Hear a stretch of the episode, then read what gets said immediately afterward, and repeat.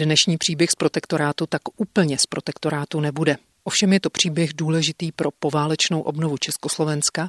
Někteří z jeho aktérů byli Češi a také se k němu váže několik nahrávek z rozhlasového archivu. Predsedníctvo ústredného národného výboru vyzývá všechny národné výbory, aby celou silou podporovali vlasti verné slovenské vojsko v boji proti nastupujícemu vojsku německému proti domácím zradným pomáhačům. Oznamoval 30. srpna 1944 na vlnách svobodného slovenského vysílače v Bánské Bystrici hlasatel Ladislav Sára.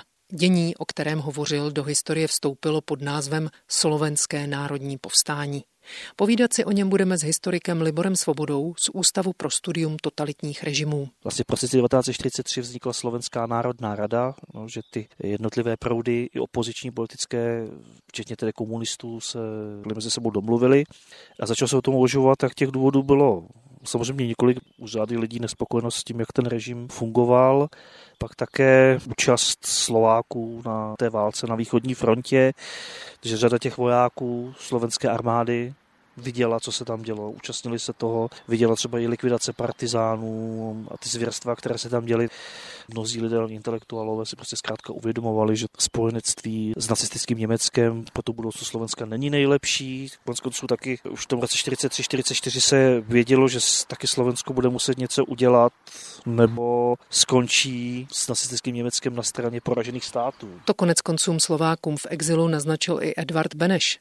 Slováci, kteří postupem času byli v čím dál tím větším vleku Němců a ještě bojovali na jejich straně, prostě nemohou počítat s nějakou schovývavostí, pokud jasně neukážou, kde doopravdy stojí. To slovenské národné povstání nebylo osamocené, byť patřilo k těm největším vystoupením povstaleckým proti nacistickému Německu prakticky jenom o měsíc dříve vypuklo povstání ve Varšavě. I to je třeba vidět v těch širších souvislostech Počítalo se s tím, že jakmile budou opravdu sovětská vojska tak blízko Slovenska, tak ta slovenská armáda povstane, odřízne vlastně to východní Slovensko, tím připraví to předpolí pro tu sovětskou armádu, která potom vejde na to slovenské území a ty týlové jednotky, západní armády slovenské potom měly chránit vlastně to Slovensko před nástupem těch německých vojsk. Jenže nakonec to všechno bylo trochu jinak. Povstání vypuklo dřív, než se rudá armáda dostatečně přiblížila. Důvodem byla skutečnost, že ve slovenském štátě začal své jednotky rozmistovat německý Wehrmacht.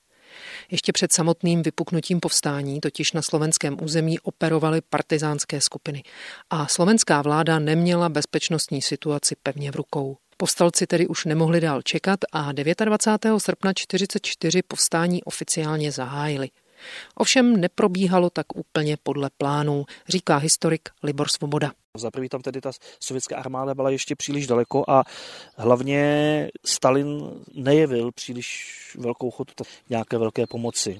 Samozřejmě vyhazovali tam ty výsadkáře a další a byli tam ty příslušníci toho československého sboru vysazováni, ale to, co očekávali postavci, k tomu nedošlo. A naopak to bylo uspěšeno tím obsazováním Slovenska německými vojsky.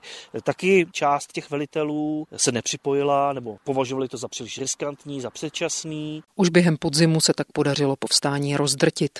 Zbytky povstalců se stáhly do hor a přešly k partizánskému boji. Už 30. října 1944 se v Bánské Bystrici konala manifestace, která měla demonstrovat proti povstalecké postoje obyvatel Slovenska. Z akce přinesl reportáž také protektorátní rozhlas. Brány kapitulního chrámu se otevřely a vychází z nich prezident Slovenské republiky doktor Josef z doprovodu vrchního velitele německých braných sil na Slovensku, kterým je SS Obergruppenführer Höfle.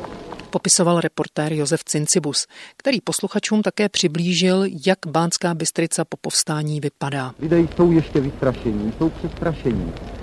Po ulicích potkáváte lidi, kteří chodí z Tlumovky, z okolí, z hor. Potkáváte zajatce, partizány, kteří byli zajati na útěku. Včera jsme se byli podívat na místa, kterými ustupovali partizáni bylo to severovýchodním směrem z Vánské Bystrice a v úseku Staré hory a Donovalí jsme viděli úplnou spoušť a úplné zničení. Tam všude partizáni zanechali veškerý svůj materiál. Tam zanechali mrtvé, tam zanechali výstroj, munici. Boje během povstání byly opravdu tvrdé, říká historik Libor Svoboda. Bylo to doprovázeno obrovskými masakry, ke kterým docházelo během toho povstání. A zase teda podotknout opravdu, že k masakrům docházelo už tady v září a dopuštěli se tady i ti partizáni, kteří tedy masakrovali v těch oblastech, kde třeba žili Němci, ale vraždili se třeba i katoličtí kněží nebo lidi, kteří byli obviněni ze spolupráce s tím tisovským režimem. O těchto případech se mluví i v reportáži protektorátního rozhlasu, z níž jsme si pouštili předchozí ukázky. Reportéři si k mikrofonu mimo jiných pozvali také Josefa Péše, katolického faráře z obce Sklené, kde žili slovenští Němci. Partizáni tam přinutili všechny muže ve věku od 16 do 60 let vykopat si hrob a pak do nich začali střílet. Farář byl jenom postřelen a masakr přežil. Už ledva jsme mohli domyslet, už aj z toho těžkého gulometu začali pálit do nás. Ako som počul, počul prvý výstrach, hneď som sa hodil o zem, a už som aj cítil, ako nám mňa, mňa padali títo ranení, ale už aj mŕtvi na hlavu, na nohy, iba druh mi ostal voľný.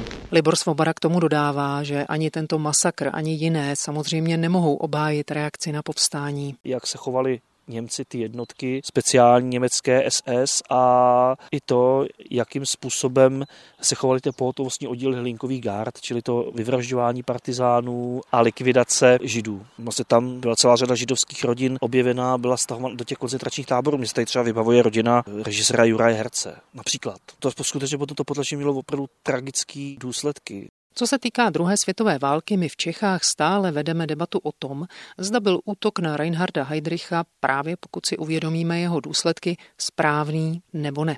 Pojďme tento český pochybovačný přístup aplikovat i na slovenské národní povstání. Vyplatilo se? Historik Libor Svoboda si myslí, že smysl určitě mělo. Možná ani ne tak ten vojenský, tam bych asi byl na pochybách, nakolik to slovenské povstání přispělo k porážce nacistického Německa, tak dejme tomu, že odčerpalo část sil, to skutečně ano, který, že ty cesty, ty železniční trasy přes Slovensko byly narušený, to je taky fakt, ale je důležitý jako ten morální rozměr, čili to, že opravdu proti tomu režimu vystoupili a řada lidí tedy skutečně obětovala ten život v boji proti tomu nacistickému Německu, že dokázali se odpoutat od toho slovenského štátu, té nacistické tíže. A samozřejmě tam vyhrála, nebo potom se zdůrazňovala hodně ta československá linka, i Beneš sám, ta londýnská vláda úzce se na to navázala, protože měla zájem na to, bylo to tak vnímáno jako vystoupení pro československých sil. I když samozřejmě, jak víme, mezi povstalci bylo dost těch, kteří na československou notu úplně naladěni nebyli. Ale to je zase jiné vyprávění. Dnešní příběh z protektorátu věnovaný slovenskému národnímu povstání končí. Hostem byl historik z Ústavu pro studium totalitních režimů Libor Svoboda. I za něj se loučí Veronika Kindlová.